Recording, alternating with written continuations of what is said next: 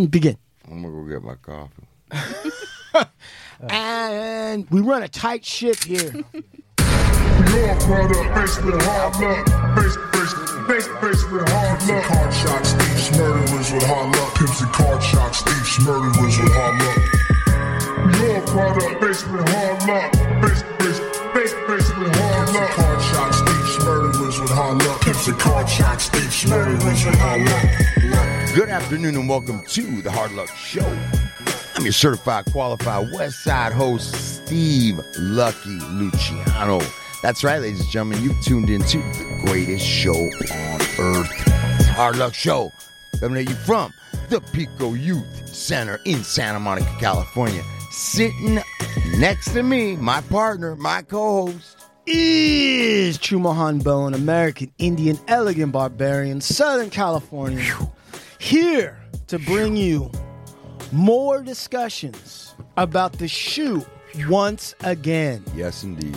And, um, well, also, okay, we should say the uh, Audio Samurai. Our sound Right. engineer, Sean the Lewis, old Mr. Blue Eyes himself. certified audio professional engineer for the Hard Luck Show. could be related to Frank Sinatra, but we can't You never say know. that. We can't say that. Yeah, we can't actually. say Also, we have the greatest showrunner on earth. It's Schwartz. How are you doing, Schwartz? I'm doing fantastic this morning. Happy to be here. that. this is great, Chumahan. Right. Getting to dig into this series on confinement, but you know, we are we are talking. We are doing a di- a deep dive. Right. Um, so, grand uh, producer Danny Murillo. This is another installment uh, on his program working with California families to abolish solitary confinement, funded by Unlock the Box, and of course, the prestigious Hard Luck Show. Yes, Uh, he has set aside some uh, excellent guests to speak on some topics, and today we're going to talk a little bit about solitary confinement and the impact on mental health. And with us right now, we have Mr. Steven Czifra, right? MSW? Yeah. What does that mean? Masters in social work. Masters in Social Work. And with uh, Steven is a surprise guest. We, we, we, we didn't know. You brought with uh, with you who? Uh, my sister Joy. Sister Joy. Sister Joy. Look at hey, look at that smile on Sister Full of Joy. joy. she brought lots of joy. Look into at that this place. smile. Yeah, Sister Joy, you want to say hello to Mr. and Mrs. Earbuds? Hello. Nah, what a nice voice. It is a pleasure to have you on. Welcome to the show. Thank you. Really nice to have both of you here. So, Stephen, why don't you why don't we just start with the brass tacks? Um, what is your experience with solitary confinement? Okay, so like officially, I um eight years Right. solitary. Uh, excuse me. You spent eight years in solitary confinement yourself. Yeah, Okay. And in which institution? in Corcoran, Pelican Bay. Wow. All right. And so, eight years in solitary confinement. What was the first day like? Well, And can we get a can we get an accurate time window of what years this was in? Uh, so nineteen. Uh, let's see, I was eighteen in nineteen ninety. Um, w- I was born in seventy four. So when was eighteen? I don't do I don't do memories and Well, timelines that good. 92. 92 so 92 uh so uh, 94 to 97 What were you charged with? with uh battery Okay. Yeah. And so then, yeah, but battery. So let's say you you, mean get- to go to the SHU or to go to prison go to prison. so originally it was a carjacking as a juvenile and they sent me to YA and then when I was in YA I got a battery on a peace officer shipped me over to prison um I was in solitary in YA I was trying to get out of there and so what happened was um this cat was in YA he caught a new beef went to Pelican went to prison from YA did his whole term and then um he finished his prison term and they brought him back to YA from Pelican Bay. What? Yeah. And so uh, this guy Chino. And so he he's told us all about prison and like as soon as we all learned about prison we all started doing roll calls we all started breaking down doing workouts rolling up our mattresses leaving the cops alone So hold on a second. So this guy goes into big boy prison, Mm-hmm. comes back, and instead of like a scared straight thing where you guys realize, oh, I don't want to go there, instead it was attractive to you guys. oh no we lost it we were all trying to get there Yeah. Why? What what makes it attractive to a young guy at that time? well I, I had a 10 year sentence so i wasn't going to get out until i was 25 and so because i wouldn't do the program they they're like well you're going to do all your time if you don't do the, the little drug program they had Mm-hmm. And so I'm like, I I can't program for more than uh, three or four days. I can't do a year of program. That's just that's un, that's just unreasonable, you know. So uh, I knew I was gonna. They told me like, you're never getting out of here till you're 25. You're never getting out of the the hole. What does that do mentally for a young man when he's already consigned himself? Like, look, I'm never getting out of this place. What what kind of things emotionally and mentally occur for a young man? Well, I liked it until the very end. You did. Yeah, I liked I liked incarceration until I got to New Folsom, and New Folsom made a believer out of me. I was like, oh, this is this is a whole different. This isn't fun prison anymore. This Okay, is, hold on. Were you? Did you go up there when they were opening it? No, I got when I got out of the SHU, they sent me to to New Folsom to finish up my last two years. All right, wait, wait. Let's break this up real quick. Okay. so the first part, you loved it. What was it that you loved about the prison experience before New Folsom? What What did you love about it? Well, I mean, like when I got to juvenile hall, it, it was it was hor- it was horrible. You know, it was like juvenile hall is solitary confinement. Like people don't understand. Like if there's a child somewhere locked up in California, they're probably in their little cell all the time by themselves, unless they're in a day room or something, some equally uncomfortable. But you know, but mostly like if you have a cell, you're all by yourself all the time, kind of thing. So that was horrible. And so then when I got to got to YA, they're like, you know, do you want do you want to buy a radio? Do you want to buy some? You want to buy some candy and some chips and stuff? And I was like, oh yeah, food, camaraderie, clean clothes, regiment, like caring adults who only like beat me and maced me. Like when I got out of line, they didn't do it like indiscriminately, you know. So it was like this kind of like. um Kind of like the father I never had, kind of a thing, you know. Interesting. Um, I, now looking back, that's how I kind of like. Why would I like that? All your needs were met.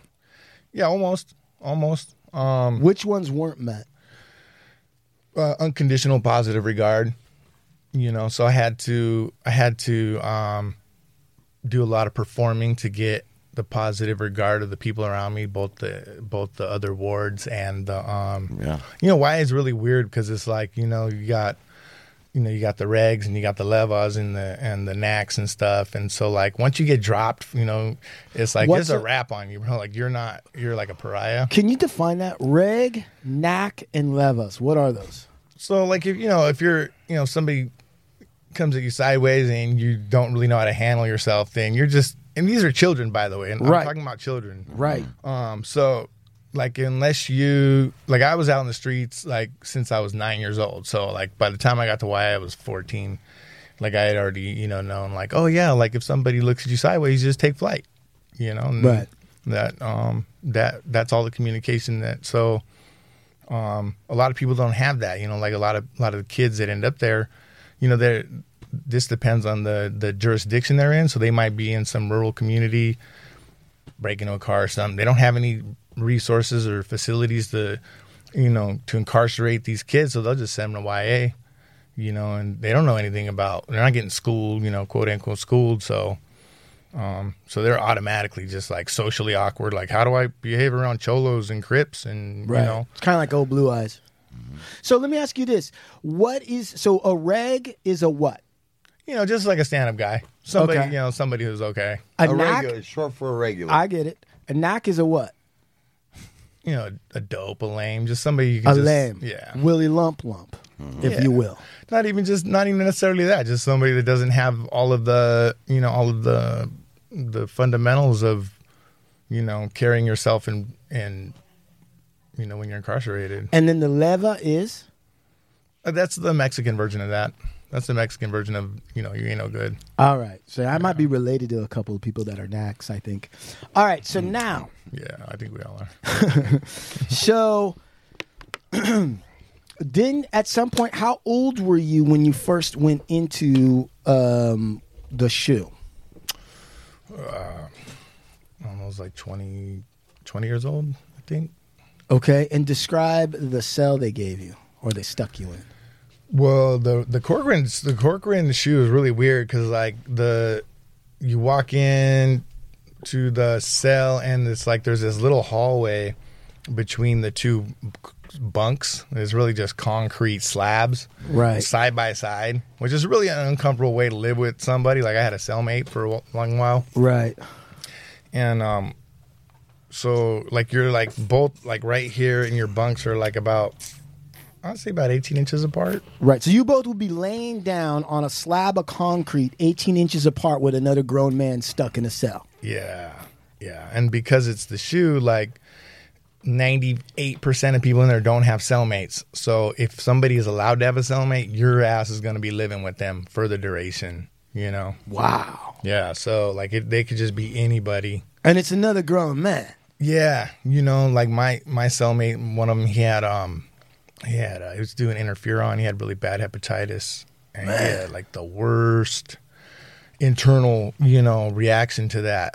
I feel like you're you're leading Yeah. up to that. He had bad gas. Yeah, he had gas and a lot of vomiting and stuff. Ah. and then he wasn't even like pleasant to like talk to. So it was just like this, you know.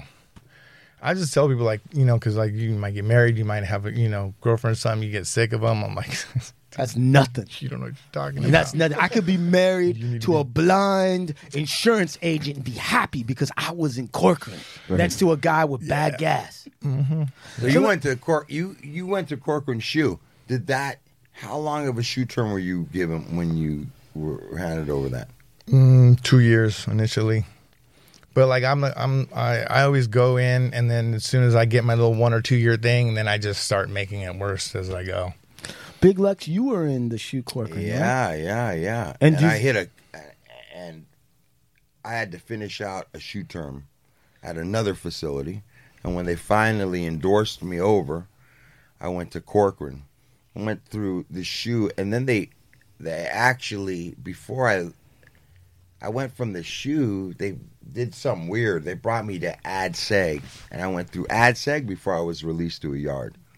Um, they released me to a I think it was C yard, which was like a level three yard, and I was there for about eight hours. And they said uh, my points were too high, and I ended up going over to B yard, which was like a SHU kickout yard, because I seen dudes from the SHU. But yeah, and that was in uh, '95. Okay, so were you? So Steve, were you in a, a similar type cell at least for a minute I that was. that Steve's talk, uh, the other Steve's talking about, which is, um, did you have a celly too on that Uh, cement slab? At, at one point I did, and one point I didn't. and did you prefer alone or with a celly? I think you're. Let me just say that for the primary part of that SHU program, I was in a cell with a celly. I did it with a celly, Nethel from 18th Street. But that, and we got along and it was dope. But the chances of that happening are very slim to none. Right. Like Steven's saying, it's just so random. There's a better chance that you end up with a fucked up situation than you do. Lucky. And uh, finally, when I got to AdSeg, they had me by myself for a few weeks. And I, I'd been in AdSeg before by myself for an extended amount of time. And I don't know. Maybe I don't like uh, a celly, but I don't know. There was something about after the initial being alone by yourself for an amount of time. Yeah. Um, I don't know, man. There was some. I, I actually liked doing doing the time alone by myself more than with somebody in the cell. on this cement slab because I've looked at photos, right? And I mean, it legit looks like it's just part of the wall. They they just made a little block out of that. What did they give you to lay on? To that's where you're supposed to sleep. What do you what is, what is your what what did they give you for your bedding materials? you know, just your standard issue little, you know, two two and a half inch, you know, um, little roll up mat kind of a thing. And Just is it, it? How do they climate control that place? Is it cold in there? Uh, Corcoran, no. Well, Corcoran is um, it's heaters and swamp coolers. So Yeah. Not air conditioning. Swamp, Swamp coo- cooler. Hey, so Mr. and Mrs. Earbuds, if you don't know what a swamp cooler is, right? This is a real. They're all swamp coolers too. There is no air conditioning in CDC. So, so swamp cooler except in the offices. is like a giant fucking box when they got a fan and they drizzle down some water over like a sponge material and they just send in this water that's kind of cooled by the air, but along with it goes a whole bunch of fucking humidity, mm-hmm. right? Yeah, if you're standing right in front of the little square, then you get you'll you'll get the first part of the coolness, but it's that's it. By the time it circulates, gets around to you, it's well. I mean, when you're in it all day, it doesn't it doesn't really. You're not like, oh, I'm uncomfortable. Right, dude. People don't understand. Well, that. what is explain that? Well, well, for like at one point, I was at um, I was in Ironwood, and it was between 115 and 130 degrees for like four months straight. You know, and you just you just walk out. You're in a blast oven every time you leave the cell, and it's just like that's where you live. You know, you just live in a blast oven. You know, so If, and from a mental standpoint, what do you think happens to you? Like, there's the first part of when you go into the SHU, and then there's probably, I would think, just phases mentally in terms of emotion, thinking, whatever that you go through as the time extends. Can you walk us through a little bit about what occurs to you first, and then how you go through these cycles, or what did you notice? Well, yeah, when I first started being alone, uh, so my first day in juvenile hall, I got in a fight like immediately, and they put me in the box at Eastlake Juvenile Hall. Uh huh. and that was uh, you know it's like it's been painted so many times that there's n- like the vent does it's just little teeny tiny little holes with like greasy dirt stuck in it and like the window is like covered in mesh and then ivy so like you're just in this little paint box and so like that was like uh, i was like man this is like this is like a Karachi prison or like you know, Right. Vietnam. like that yeah it's it, it was like real prison How long were you in that? Yeah, the first time was three days, and then like that became my little modus operandi was just getting in a bunch of fist fights as many as I could, um, because um, I got a lot. Of, you know, I, people were like, oh, you're special because you're fucking unstable. You know, Right. Like you'll fight for anything, and Right. then- so that was kind of my little stick. Hey man, if you spend three days in that box, how do you take a shit or piss? No, no, they got they got a toilet. They got a little toilet. toilet in there. Yeah, I'll tell you what though, like I think I had some kind of lact, uh, what's that, lactose intolerance? Yeah.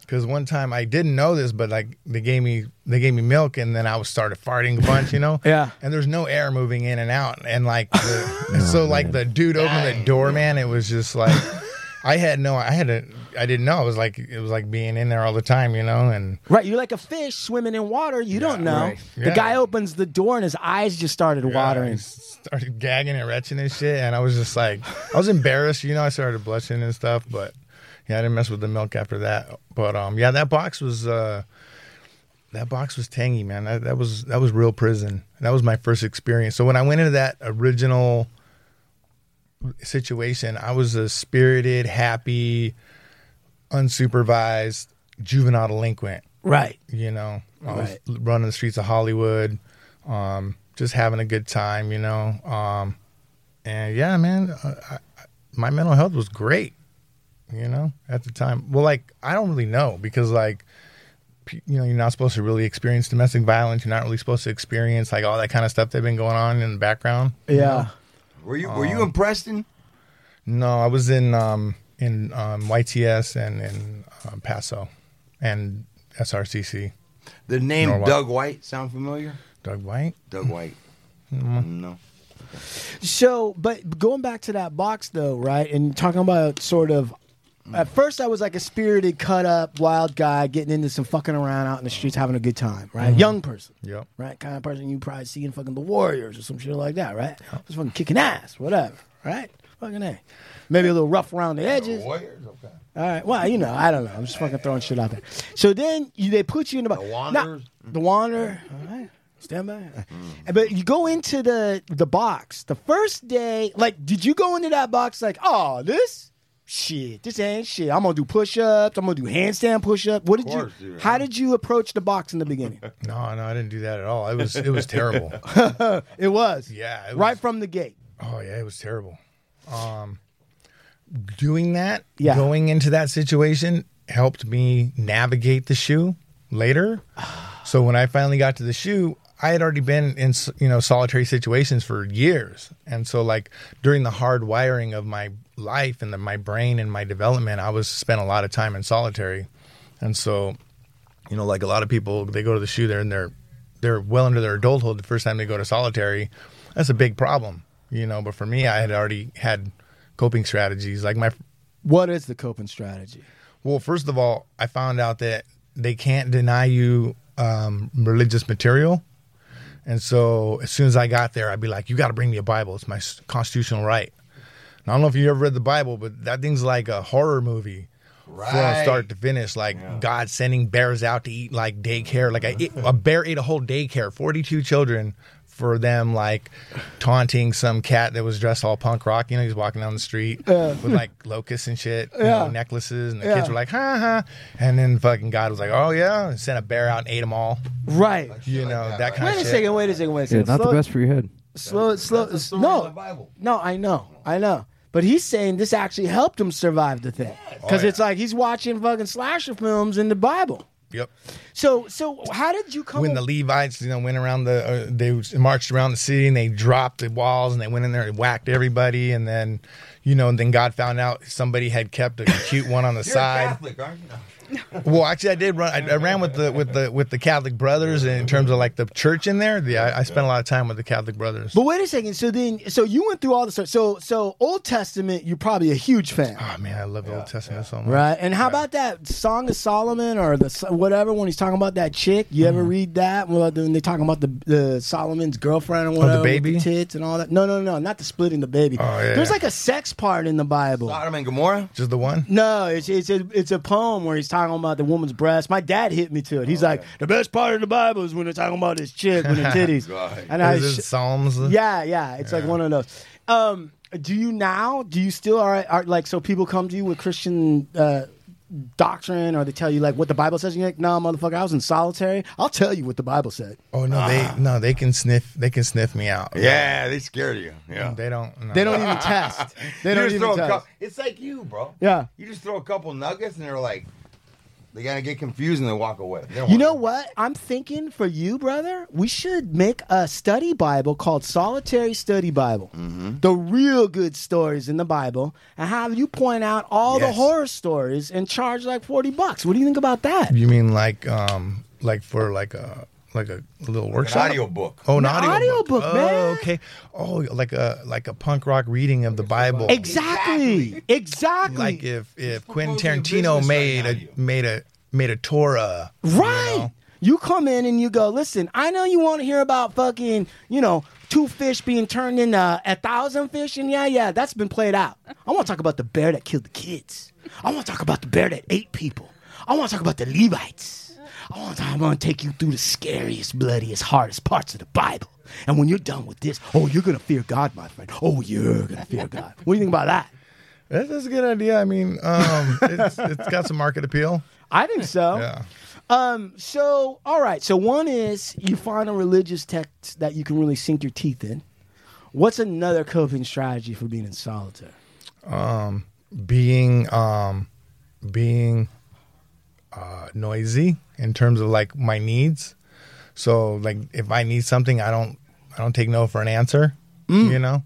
And which which was fine until i got to until i got to big boy solitary and they're like oh you can't you can't be a pest. You know you got to be like if the you know if, if i need a you know cookie i didn't get a cookie. Yeah. you know i would make like no you're bringing my cookie or we're going to the dirt. Like we're gonna have it's gonna be a whole day thing so they just bring you a cookie after the first time because they're like oh we're not giving you a cookie scumbag and then you know because you want a cookie because it's it's on the menu cookies on the menu i didn't get my cookie Right. you know? Right. And, they would rather not deal with a whole day fucking thing and just give you the cookie and be done with just it. give me the fucking cookie But when you went to Big Boy Solitaire, what was the experience where they told you, "Oh, yeah, that shit don't play here"? well that's the thing is like it's undignified What do you mean? You know, like being being uh like creating a uh creating first of all, like you're doing all that for a cookie. Come on, why don't you just Picture the, the respect. well, yeah, why don't you um like you're representing your your your presence is a representation of other people. And Yeah. So, you know, making a big deal out of a cookie, like there's people who have real problems, like you didn't get a cookie, bro. So, you know, So this would be potentially other inmates or whatever that would explain to you, like, "Hey, that's it's not like a guard came in with pepper spray and was like, all right, you want a cookie? Here, about this in your eye?' Yeah, no, they don't have to explain it. You just it, it's uh, social learning. You it's just ambient. Like you pick up on it right away. Like, oh, this is a different thing. And what about how many times were you in solitary confinement where you were just stuck with your own thoughts and, and freaking out or tripping out or whatever? How did you experience that? Oh, that was pretty much all of it, except for like maybe a year and a half. Um, so yeah, so like I said, I started out as pretty, um, pretty. I was pretty stoked on life, even though you know it wasn't ideal. Right. But you know, then I got when when I went to Paso Robles, they had this thing called the Intractable Ward Program, IWP. And so it was like you're not allowed to like we would sign, you know, or like whisper through the crack in the wall and do that, communicate with our friends and neighbors and stuff. And like so if they caught you doing that, communicating at all. That's not how it is in, in adult solitary. In kid solitary, you can't communicate at all. So if mm-hmm. they catch you, they do uh with you know, they do they put you on ice so they come take your stuff. You know, you're in there with nothing and so it's it's creates ten it creates anxiety. And you know the thing about the thing about um the thing about the anxiety and the experience of solitary confinement is that it's not this big punch in the face. You know, it's it's these little things every day, all the time. You know, it's like you oh if I get caught, you know, asking the guy for a you know a cup of coffee, he might you know send it through the crack or something. Then like my life is ruined for the next 16 hours, you know? Mm-hmm. And but you don't even, it's just all the time. It's all the time. It's all the time, day in, day out, day in. And then you, you know, you, when I got out of prison, people were like, man, you're really well adjusted for somebody that was in prison for 17 years, you know, not knowing my solitary confinement um, Part of it. part. And so, Wait, wait. How do you relate their misunderstanding of you're well adjusted and them not understanding solitary confinement? How did you get from because what you're describing to me sounds like a, a very constant anxiety that wears on you over a period of time. And then you come out and people are like, hey, you're well adjusted. And you're like, yeah, but you don't know the whole story. What What's the missing element? How did you go from being angst ridden or driven kind of whatever from anxiety to now I'm out and I'm going to comport myself? How, how did you deal with that piece? you mean like now when I got out forever, forever? Well, Like- when people say you're well Oh, yeah. adjusted, right? Okay, yeah. So I didn't. I I agreed with them. Right. It was years before I realized. So I got out in 2004. I was 31, and um, I I didn't know. I I had no idea what was going on with me emotionally and mentally and all that stuff. And then as I started living with people, because I hadn't I haven't lived with people ever once in my whole life. Right. I was 31. It was the first time I ever like hung out with people who weren't like using drugs all the time, violence, all that stuff that you know was in my family of origin, my neighborhood of origin, and so. and I get out and I'm like, I go to recovery, right? I'm now in recovery. I'm clean. Okay, cool. Start meeting people who are like, you know, um, having different experiences than that, Right. than that hood experience. And so I started thinking, oh, wow, they don't respond to stimuli the same way I do. Give an example of the difference.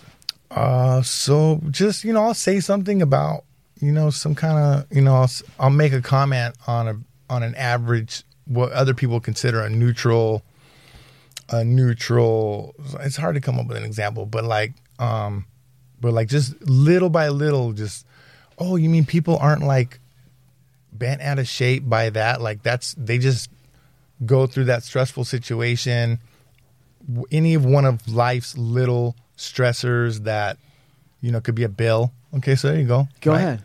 So when I got out, I was like, okay, I get a bill, and didn't never had a bill before, never had an ID or none of that. Cooked a meal, did a load of laundry, none of that. And so, you know, um, you get a bill, and it's like, oh, I got this bill. I don't have the money to pay it. Oh well, you know, I'm gonna get a little fee, and like my life isn't gonna, nothing bad is gonna happen, you know, or like I went to school, like, you know, oh you got a you got a, an assignment coming up, you know, and oh it's due on the 15th. Okay, cool, and I got to get a good grade so I can keep my life can keep proceeding the way it's supposed to, and and then you don't get a good grade, you're surprised because you worked hard or whatever, and it's like, oh okay, that's not a big deal. Like this is a long term thing, paying bills, getting grades.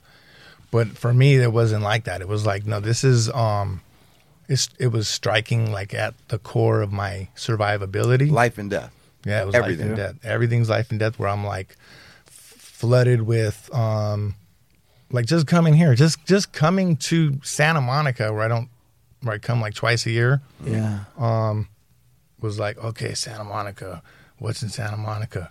Oh, okay, there's some, you know, there's some uh, affluent looking Asians. Okay, that's that's cool. You know, oh, there's, you know, and just trying to figure out where I'm at and like who's. There's no such thing as neutral stimuli. That's the point. Like, and then if it's something that's threatening, then it's just all the way. Just, You know what? It's interesting what you're saying because I Hmm. think what I'm hearing you say is that the stakes for you, for what normal people would consider the normal ups and downs of life, but for you, you are experiencing them as life or death, high stakes. And like you're what you're also saying is like, yeah, I can't just go someplace. My mind doesn't operate yet where I go someplace and I'm not even thinking about who's there, potential enemies, potential allies. What's the mm. best place to park? Da, da, da, da, da, da, da, right? And so then you talk to other people who may not know your origin story, let's say, and they just see this, you know, you know, nice hair and your fucking collar, and they're like laughing with you, like, ah, but they don't know that inside you're managing all of this like ah man uh, they don't they don't they don't know how i think i can't really i can say yeah sounds good buddy but i can't really tell them because if i actually explain to them what's going on internally they won't understand that They'll get scared. The- or they just won't understand it or believe me. or believe you know what i go through that do you know that i go through that? I know you do. You I would do? imagine you do. I really Absolutely, bro. do. No, I would imagine that you do, bro. there's half the time I know you. I'm confused by situations, which it appears to me that other people have like a manual that they all like learn from. Sure. And I'm sitting there wondering which one of these motherfuckers is going to try to test me or insult me.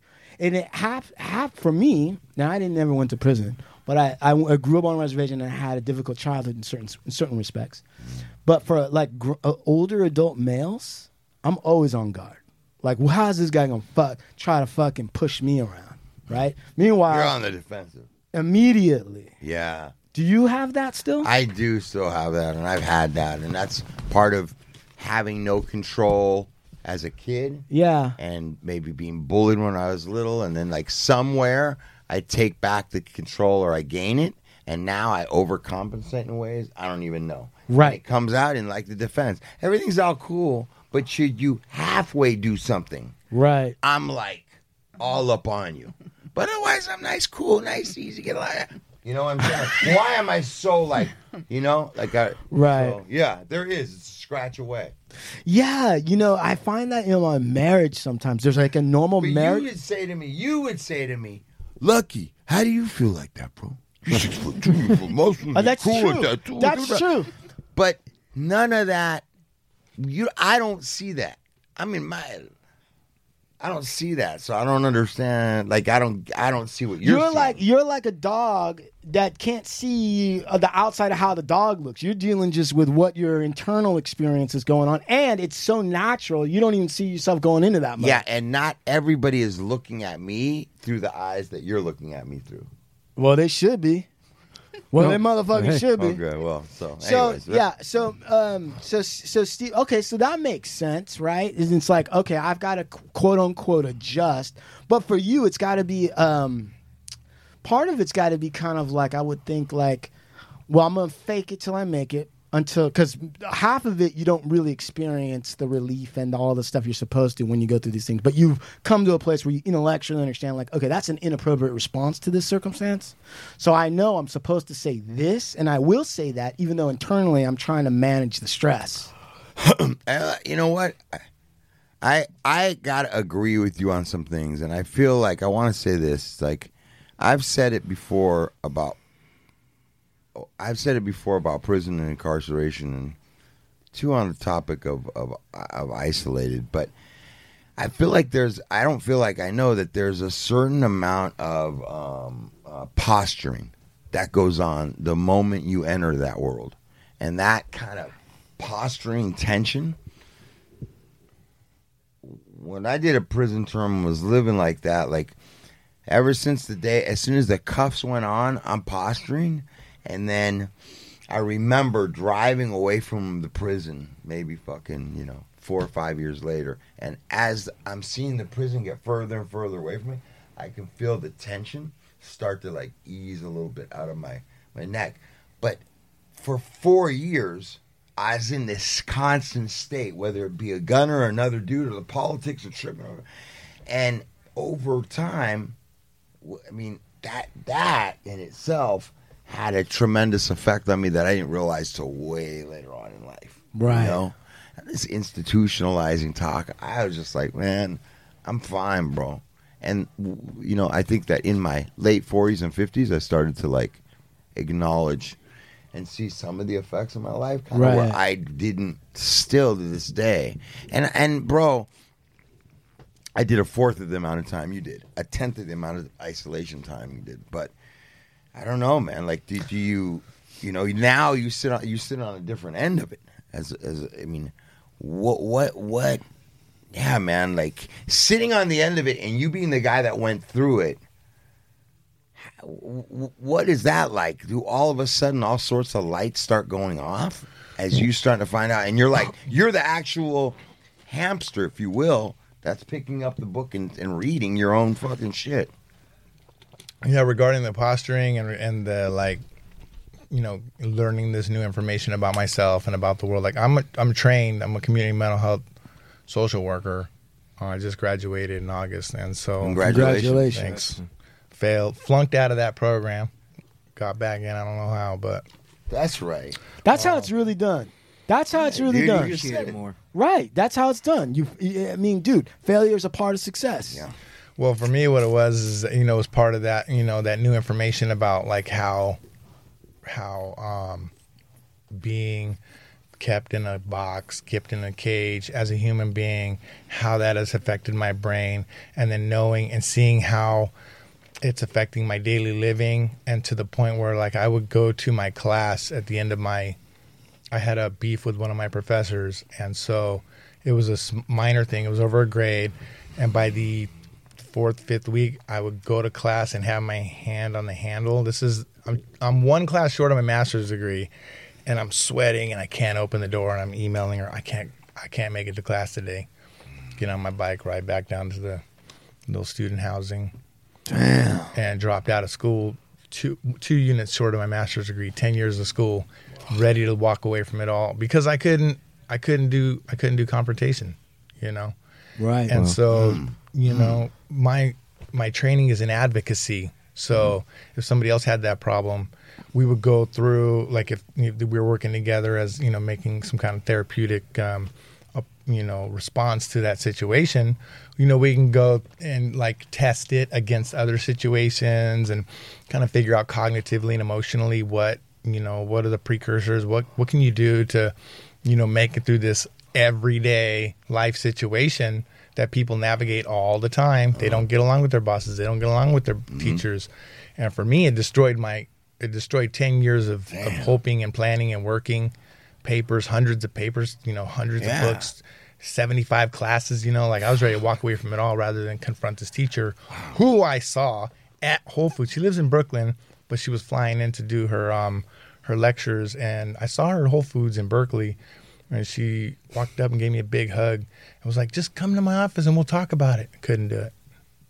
The thought of doing that was just too, it was too terrible. You know, I just couldn't, I couldn't, um, What was the it. thing blocking you at that time? Like, I know you're saying confrontation, but what about the confrontation? uh, I think it was just about like figuring, well, for, you know, there's this, uh, people like to throw around fear of success, Yeah. you know, for losers, right? So, Yeah. you got to fear success. You know, I I didn't realize that going to school all that time was going to contribute to any kind of positive outcome in my life until I got my first job interview a couple weeks ago.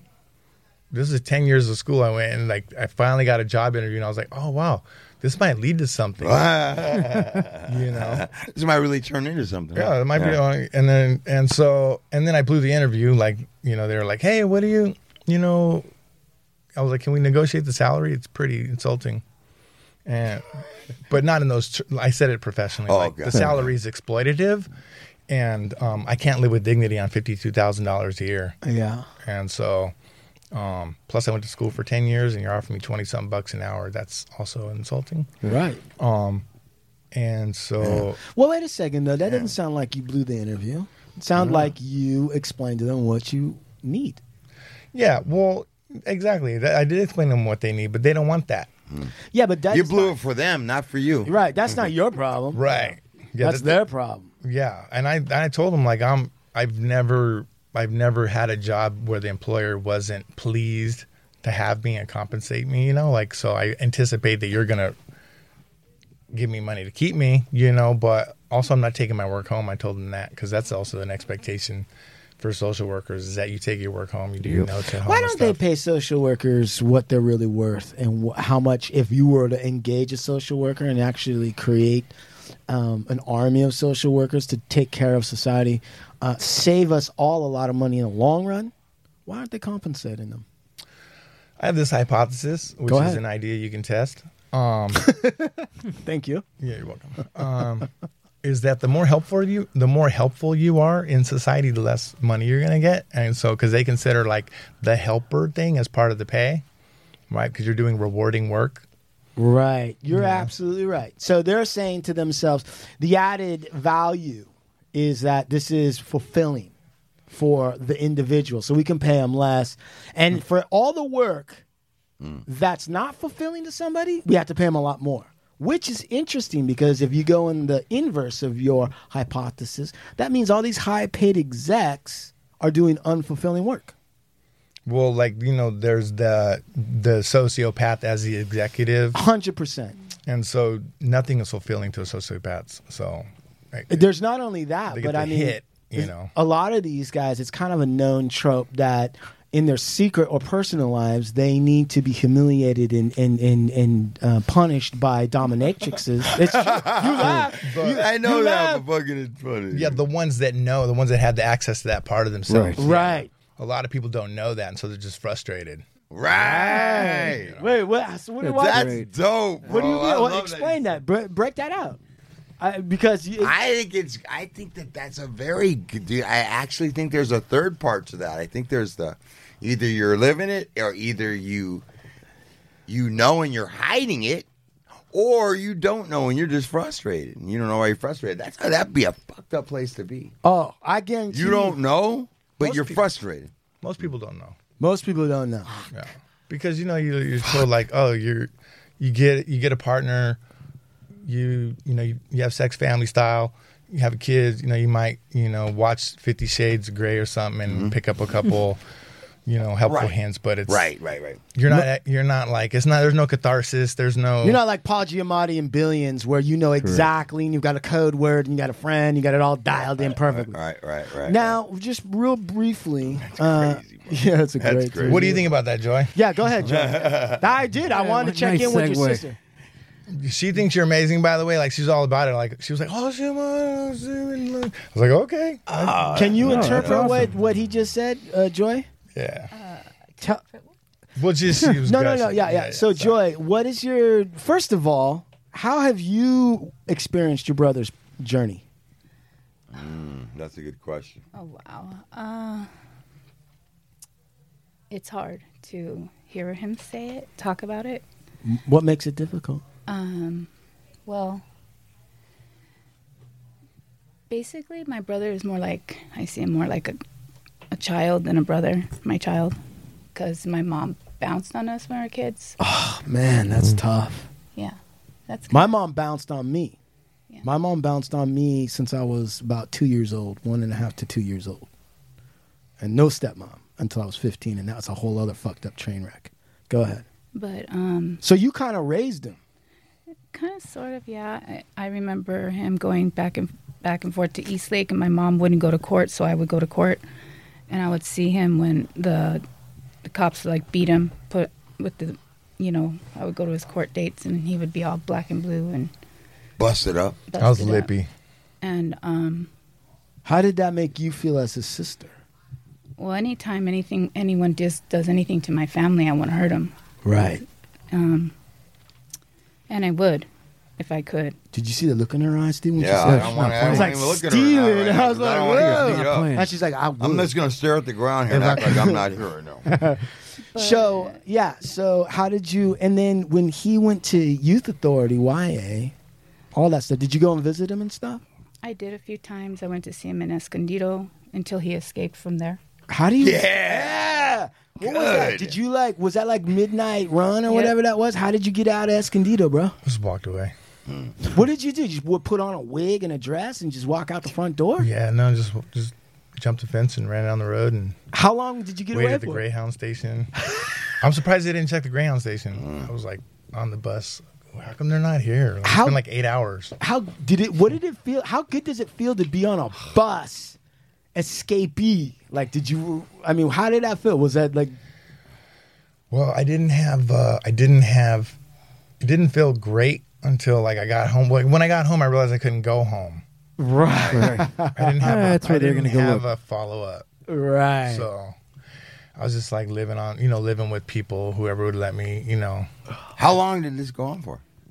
like probably like a few weeks until I got arrested again. Wow, that's a good Man, time. man, fugitive, man, Uh, fugitive arts. All Another right. fusion. I know, I love it. Second. Just walked away. He's, ah, just hopped the fence and Yeah. away.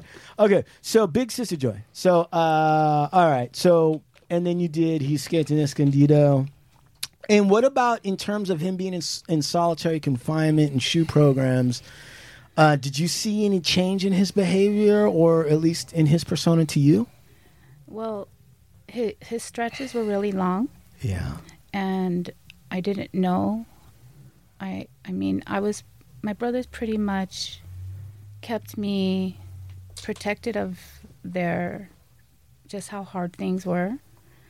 Um, Is that hard for you to sort of um, endure the idea that your brother was keeping things to protect you, even though he was in a hard situation?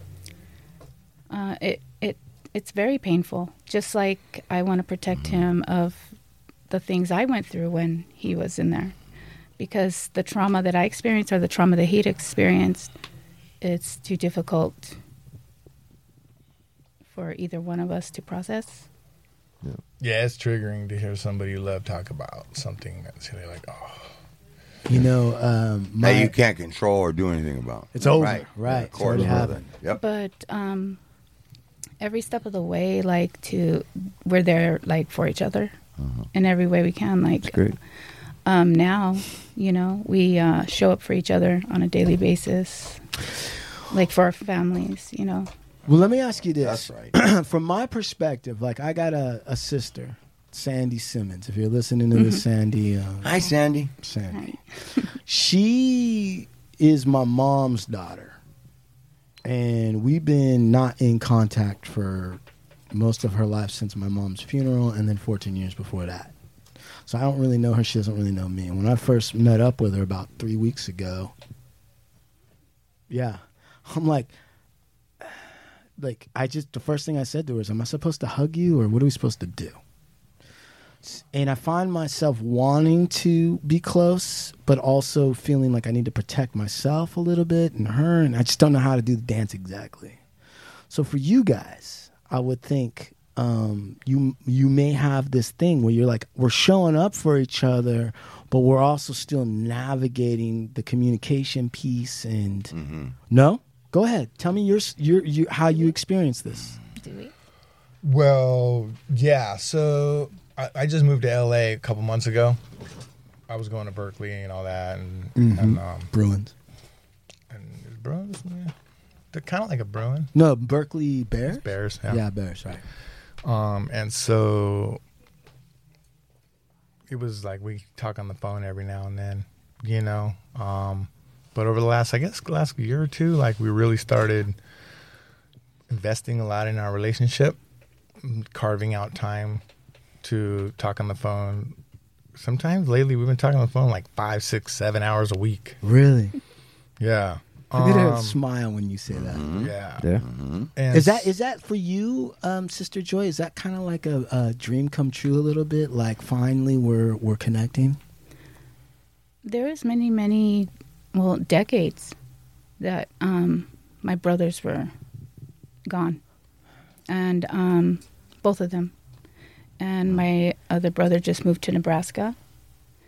So, it is, you know, and my brother's been up north ever since he got out. Well, he was he came, he was living here when he first got out, and then he moved up north, and then he went back to prison, and then oops, and then um, and then he uh, wound up staying up there when he got out permanently, and then he went to school. So it is a dream come true that he's living down here now. What about the loneliness that you've endured? Um, there was way too much nar- crazy stuff going on in my life to really notice the loneliness. Um, so I don't know. I'm used to being alone. So I don't feel lonely, if that makes sense. Man, you sound like old blue eyes. Uh, I don't really experience loneliness, so like yeah. Let me, let me ask you something. Uh, uh, just so that I'm clear. How many brothers are there? Well, I we used to have three, but one of them passed away. Okay. The youngest one passed away to um, uh, the disease of addiction. Okay. Man. Okay. I'm sorry to hear that. You so you have two younger brothers Now, after that now, and both of, along with your other brother, he he too has been incarcerated in no, out of- no, that was that was a good one. Okay. All right. That was the got it, good got it. So the good one. He never got in trouble. Yeah, he never went to jail. Okay, got it. Because I feel, because when I hear you talking, I have an older sister. I had an older brother who was was uh, killed by police a long time ago, but I have an older sister, and she, I, I hear her talking sometimes, and she'll say some things that are maybe reminiscent in the sense that, you got these older brothers, and it's like as you go through life, and you think, "Oh, I got my older sister or your older brother, whatever," and you kind of go through life, and uh, the first time you move, or you need the TV put in, you call your older brother. A boyfriend said something wrong. The older brother's there. Or, you know what I'm saying? Like this older, and through my own selfish actions, through my own decisions, you know, I robbed my sister of having her older brothers through her life for a long time. Like she was solo in it, you know. But in reality, the guy, the brother that was, you know, her little brother that looked out for her wasn't around, you know. And and I know that sometimes in my actions, I'm trying to pay that back to my sister, you know, uh, of the, you know, I robbed my kids of a father, but you know, and I looked at that and it's like, yeah, I robbed my sister of a brother behind my and I find that I have a strong desire to spend time and, and, and, and get to know her or, you know, get to get back that time. And so doing this as an adult sometimes is a trip. You're doing things as an adult that you didn't get to do as a, you didn't get to have these experiences together growing up, but you're kind of like bridging it now as Yeah. adults. Do you find that to be, you know, Yeah. kind of, yeah? Yeah, well, I mean, like just valuing family, like that's a learned behavior, mm-hmm. Right. and so, you know, it's like, oh, you you make it to your forties, and then all of a sudden you don't need to rage on people, or you don't need to, you know, there's things that start to like settle. There's a reason why, like the Steve's looking at me because I Keep still on rage. talking to I him. still rage on people. Yeah, he might be 50 for him. well, you don't want to you don't want to fight the rule and the count of exception, Right, right? right, So. right. Right. Ah, listen to this. It's obviously a scholar. He's well versed in the or, a- uh, in, in the arguments. I have an English degree from Berkeley. so- Uh, so do I. I So do know. I, my oh. friend. Oh. I knew there was something good about you. I knew I liked you right from the gate. Mm, yeah, Absolutely. That's why I brought it up. You ever study with Colleen Lai? Does that ring a bell at all? No. Colleen Lai? Okay, that's all right. Just one teacher in a big institution. I get it. How do we? I want to take Biggest this department. conversation. I want to take this conversation to the the aspect of almost from his professional opinion as a doctor and the effects of It's a good question, which is from his his standpoint and what he studied up to this point. Then the question would be from your expertise and what you know and experience, because what would you say would be the detrimental impacts, or just the impacts of Yeah. long term solitary confinement on a human? Yeah. So I mean, like off the gate, we're off the gate. You know, right from the beginning, we are social creatures, right? And so, you know, you know, you might know, you know, as an average person, you might know hundred thousand words, you know, but you only looked eight of them up, you know, but you just know all of this stuff, you know, you know all of this, you know how cars work, this stuff. Well, when you're in solitary confinement, you don't have you don't have any of that you don't have any of that stimuli. You don't have any of that connection. You don't have any of that, um, uh, any of that food, right? And so that's the that's just the very beginning. Like whatever you went in with, that's what you that's what you're dealing with in terms of, uh, in terms of, um, you know, giving and receiving, you know, energy and connection with other people. Um, and so that's that, that's from the very beginning. And then what en- ends up happening is, um, it's very adversarial, right? The human condition is adversarial. And so, What do you mean by that? well, I'm talking to you, right? And so I'm looking at your face and I know you a little bit, let's say, and I go, okay, that look on your face, that's, uh, that means that you're pleased with the words I'm saying. Yeah. And so I want to keep that going because I appreciate you as a person and I want to be closer. So I'm going to keep doing the things that brings us closer together, you know, and then uh, assuming that there's no untreated mental health or no like, you know, unresolved or un, you know, you don't have insight into yourself. A lot of people don't have insight into their own motivations and stuff. But, like, Totally. Let's say I want to get closer to you. And so I'm going to like do things socially to, to nurture our relationship right. but then like you one day I see you and like you normally greet me very warmly and then one day you don't Yeah. you know and then I'm gonna have to interpret that to is this long term is it short term is it personal is it you know how what's going on with this and so I might even just check in with you hey I noticed that you're different you know oh yeah I got a problem or no fuck you I heard you what you did Right. Right. right there's none of that going on right Right. There's no a- added information to at least analyze and interpret. Right. And so if you got a little bit of trauma, if you go into prison, you probably got trauma. You probably seen some violence, probably done some violence, probably anticipated some violence. And then so you're already you're already behind the A ball regarding uh regarding like just living in a violent world and then like here okay, um there's somebody on the tier, you know, it's it's I'm just gonna have to assume that they have my best interest in heart. I can't read their body language. I can't check in with them.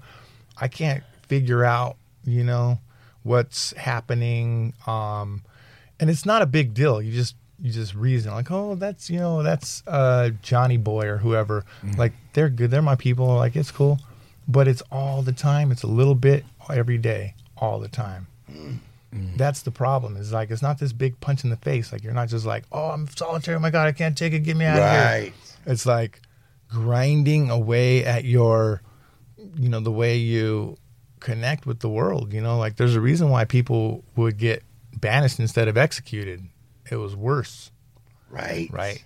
Executing is, Right. you know, it's just going to create political problems. But oh no, we we he's still living. He just he's just a non-person over in Florence now instead of you know in Salerno or whatever. And so You're speaking of ancient Rome. That's interesting. That is interesting. This is all hypothesis. I mean, this is just my experience plus don't a little bit of clinical training. you know minimize. don't minimize. Well, it's an idea you can test. So listen, the issue is is that as you as he was talking, we know your situation, uh, Steven. We know your situation, Big Lux. We kind of know your situation. But as you were talking about this, trying to read and taking what little bit of information you can get from somebody to try to understand what's internally, because that's a, one of the big problems. You're right, adversarial, or one of the di- issues with being a human being is is that you don't really know what's in someone else's mind. And part of the social game or relationship is trying to navigate that. And I think of old Blue Eyes. And I think about, you know, old Blue Eyes and I have had some hmm. late night heart to hearts, you know, hand holding, talking intimately amongst ourselves. A little incense in the back rub. Oh yeah, two concrete slabs right next to each hmm. other. and old Blue Eyes is is is is constantly reading, constantly reading the room, constantly reading the room People, vibes, movement. all body. the time. And he thinks, or at least in the past, let's say, he's operated that everyone else must also be reading what's going on with him. Except he doesn't understand that to a certain extent, he is like uh opaque mask. You can't understand what's necessarily going on with him. And his communication style is such that he's putting out what he thinks is information, and he certainly internally is like, and and, and correct me if I'm wrong, old blood. You can Oh tell yeah, you go right ahead. Go ahead. And there's times where he'll be like, I don't understand what's wrong with Chumahan or, or whoever's in my like, who the fuck doesn't know what's going on with me? Should be obvious from the situation.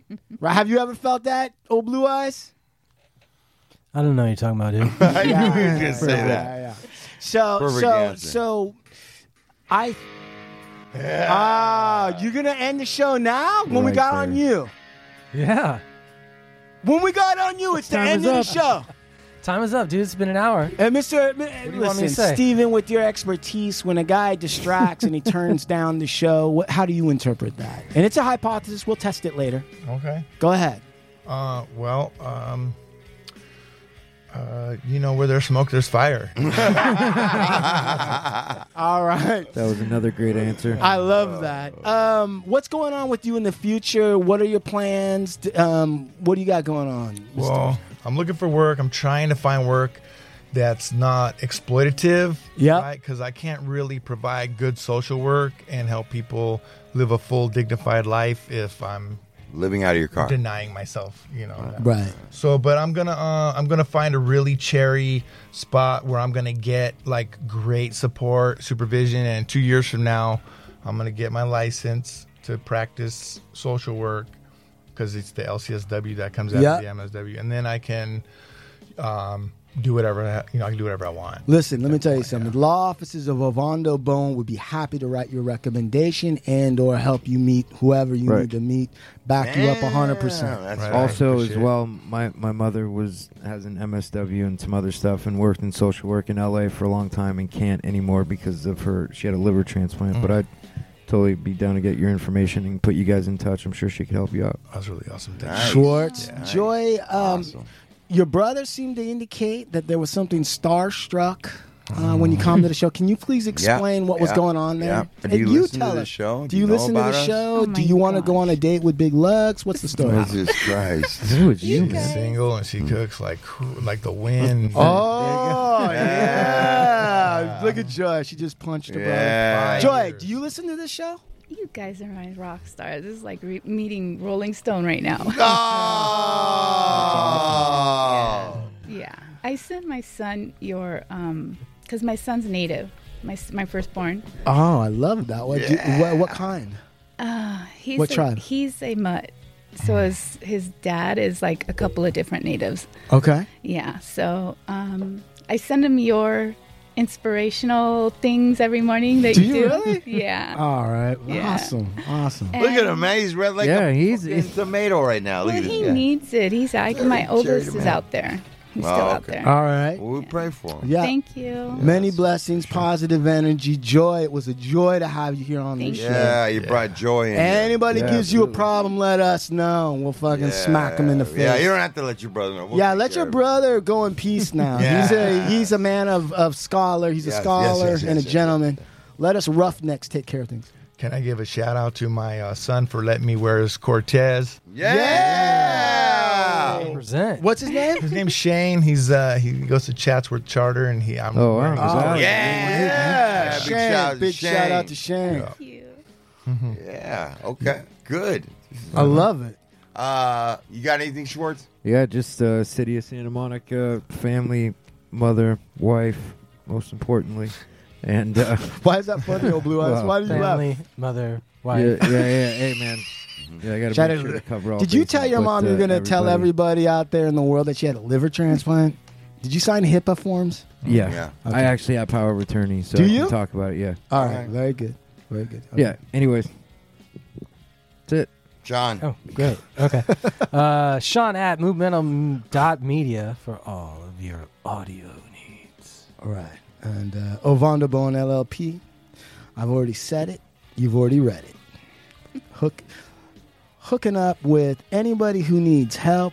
What's your son's name, Joy? John. Big shout out to John from another Indian brother. Uh, that's all I got, Big Steve. What do you got? Is that right? Okay. Yeah. I want to say thank you for uh, Stephen and Joy coming Yeah, down that today. Great was to hear awesome. from you, Stephen. Uh, would love to have you back on, man. Maybe Anytime. dive a little deeper in, in, into that. And uh, any way we can help, we support you. Okay, All thanks. right? Yeah. Um, a shout out to uh, the Soul Assassins Camp, Cookies, Vibes, um, Supermax Hardware, www.supermaxhardware.com. Check us out. Listen to the Hard Luck Show on Mondays, Wednesdays, and Fridays. And another shout out to Pico Youth and Family Center. and a shout out to Enzo's Pizzeria, one of Oh, our proud yeah. sponsors. Lenny Oh, and PR. and PR. And also, Pulpo Beard Oils. Pulpo Beard Oil. Thank Yeah. you, Calco. Calco Marsola. Sola. Yes. Get All a right. beard that just looks like the mane of a black stallion. And like he said, adios, amigos.